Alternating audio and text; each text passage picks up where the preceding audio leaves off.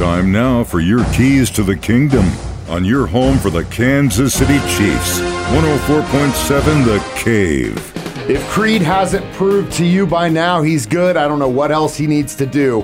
But this is what the center for the Kansas City Chiefs had to say after the Chiefs beat the 49ers in Super Bowl 58. Yeah, you know, this team is a. they- it's battled through so much this entire year, and uh, we knew we were battle tested. We knew we were ready to roll whenever the time came, and uh, yeah, as soon as they kicked that field goal, we knew we were going to go down there and score. Man, Pat's the best of the best. Uh, he just proved it again tonight. Stone cold killer in that last drive.